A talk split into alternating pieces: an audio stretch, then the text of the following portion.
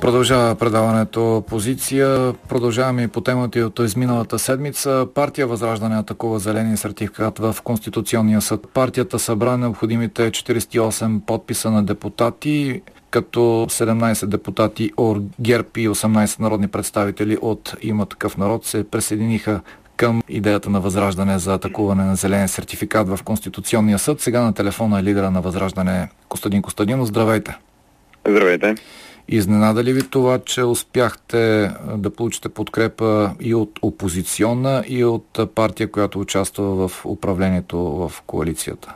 Не, разбира се, защото зелените сертификати увреждат еднакво интересите, както здравните, така и финансовите, на всички български граждани, независимо дали симпатизират и гласуват за управляващи или за опозиционни партии. Така че беше логично да получим подкрепа и от едните и другите. Между другото, в парламента ние получихме поне така устни а, уверения от представители на всички политически партии, без две, ДПС и Демократична България, за това, че биха подкрепили такава жалба в Конституционния съд, но в крайна сметка само от а, споменатите от вас две партии а, намериха достатъчно смелост или по-скоро достатъчно самостоятелност за решението си да подкрепят тази наша жалба в другите политически сили, където заявиха желание да подкрепят персонално определени депутати, в крайна сметка явно партийната дисциплина е надделяла над личния морал и личната съвест на всеки един от народните представители. Добре, една хипотеза. В случай, че Конституционният съд се произнесе и заяви, че зеленият сертификат не е противоконституционен, какво следва от тук нататък? Тогава идваме на протест отново. Нямаме друг избор. Тоест, значи обявявате, че не ви устройва и едното и другото, така ли? Ние смятаме, че Конституционният съд би следвало да вземе страната на закона, страната на правото и страната на Конституцията в крайна сметка. Защото зеленият сертификат създава условия за прилагането на основни човешки права, като примерно правото на труд.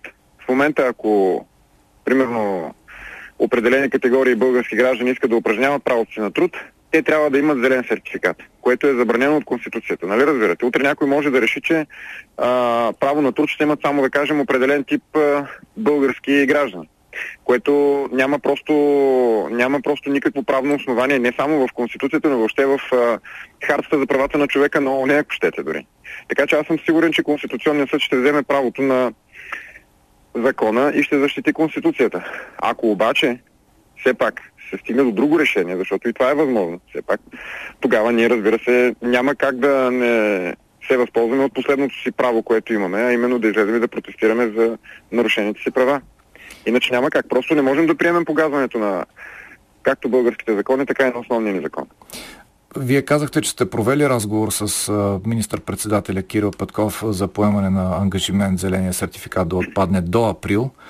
После се оказа, че премиера няма такова намерение.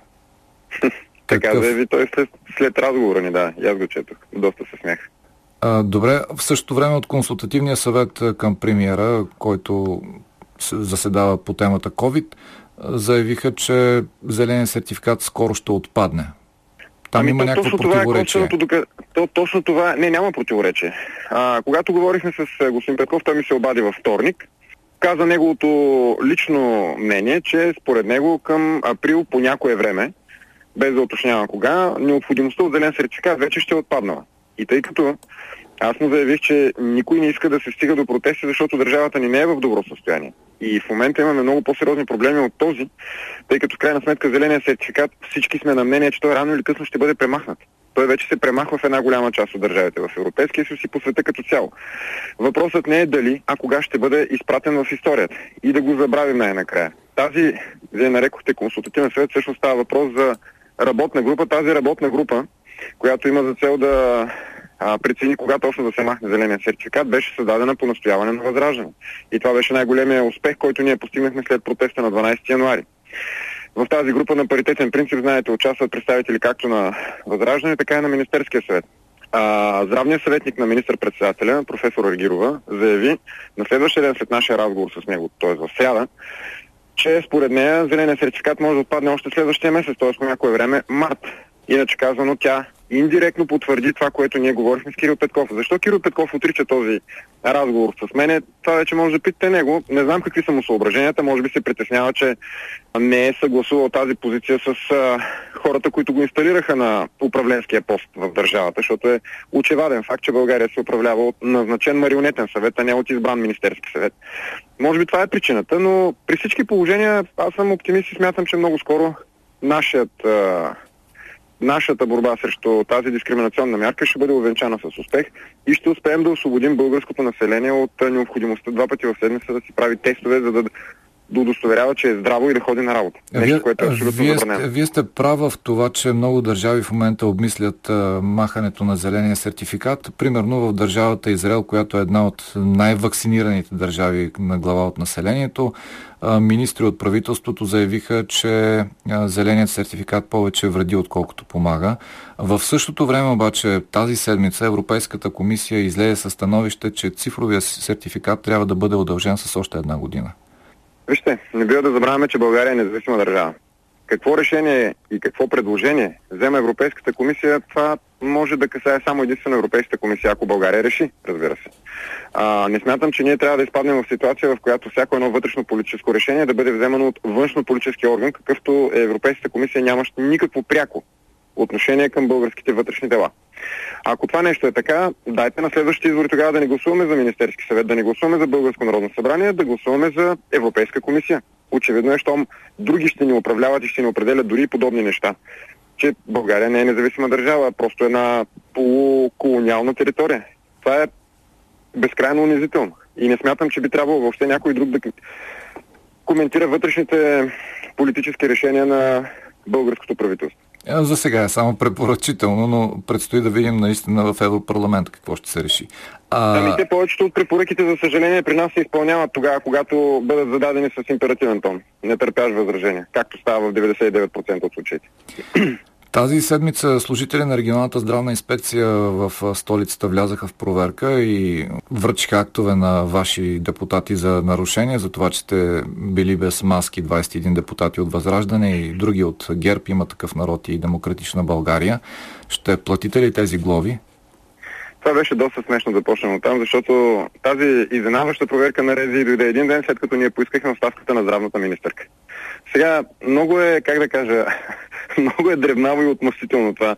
Толкова даже то е наистина смешно, абсурдно и безкрайно примитивно. А, първо не са ни връчили актове.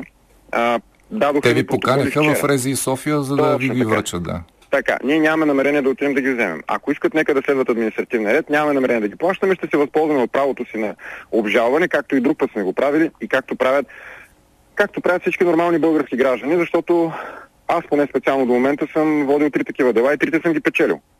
За... И знаете ли защо ги печеля? И не само аз, разбира се, аз не съм специален случай. Печелил съм ги като всеки един нормален друг български гражданин, защото такива дела са водени хиляди в страната и всички те са печелени. Айде да не казвам всички, но огромната част от тях.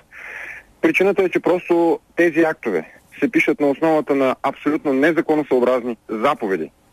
И всеки един абсолютно правоспособен нормален адвокат, без да е с някакви свръхюридически качества, може да обори какъвто и да било акт на Рези. В случая Рези действаха като, как да кажа, като рекетьори на женския пазар.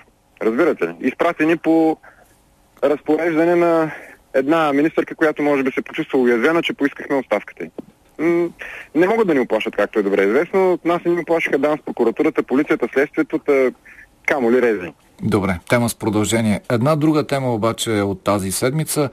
Ако не ме лъжа паметта, миналата година вие направихте един видеорепортаж, ако може да се каже, от границата на България, в където тази прословута ограда беше компрометирана, въобще я нямаше. Беше разрушена от буря или от някакво друго природно бедствие.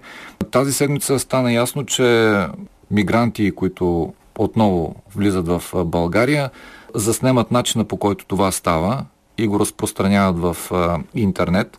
Вие дали ще отправите питане към министра на вътрешните работи, защото очевидно темата ви е при сърце?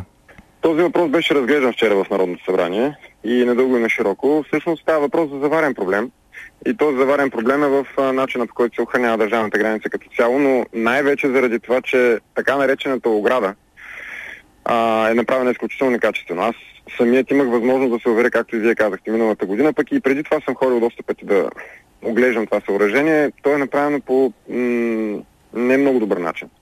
И в определени сектори, където не са се съобразили с особеностите на терена, при всяко едно наводнение, предушлата вода отнася оградата и просто от нея не остава даже и следи. Все едно никога не е имало подобно нещо. Което създава много сериозен проблем. Многократно сме казвали, че решението за преодоляването на мигрантския проблем е едно и то е много просто. Там трябва да има непрекъсната 24-часова охрана, която да е с а, живи хора, не само единствено с видеонаблюдение, да разчитаме на това, че а, нелегалните мигранти ще се оплашат от а, оградата. Нашата ограда е далеч по-незначителна в сравнение с оградите, които аз лично съм виждал, примерно по сръбско-унгарската граница или, примерно, да кажем, по турско-гръцката граница в а, сектора при Одрин. И въпреки това нелегалните мигранти прескачат и тях. Какво да говорим за нашето малко стоборче, наричано някога велика българска ограда.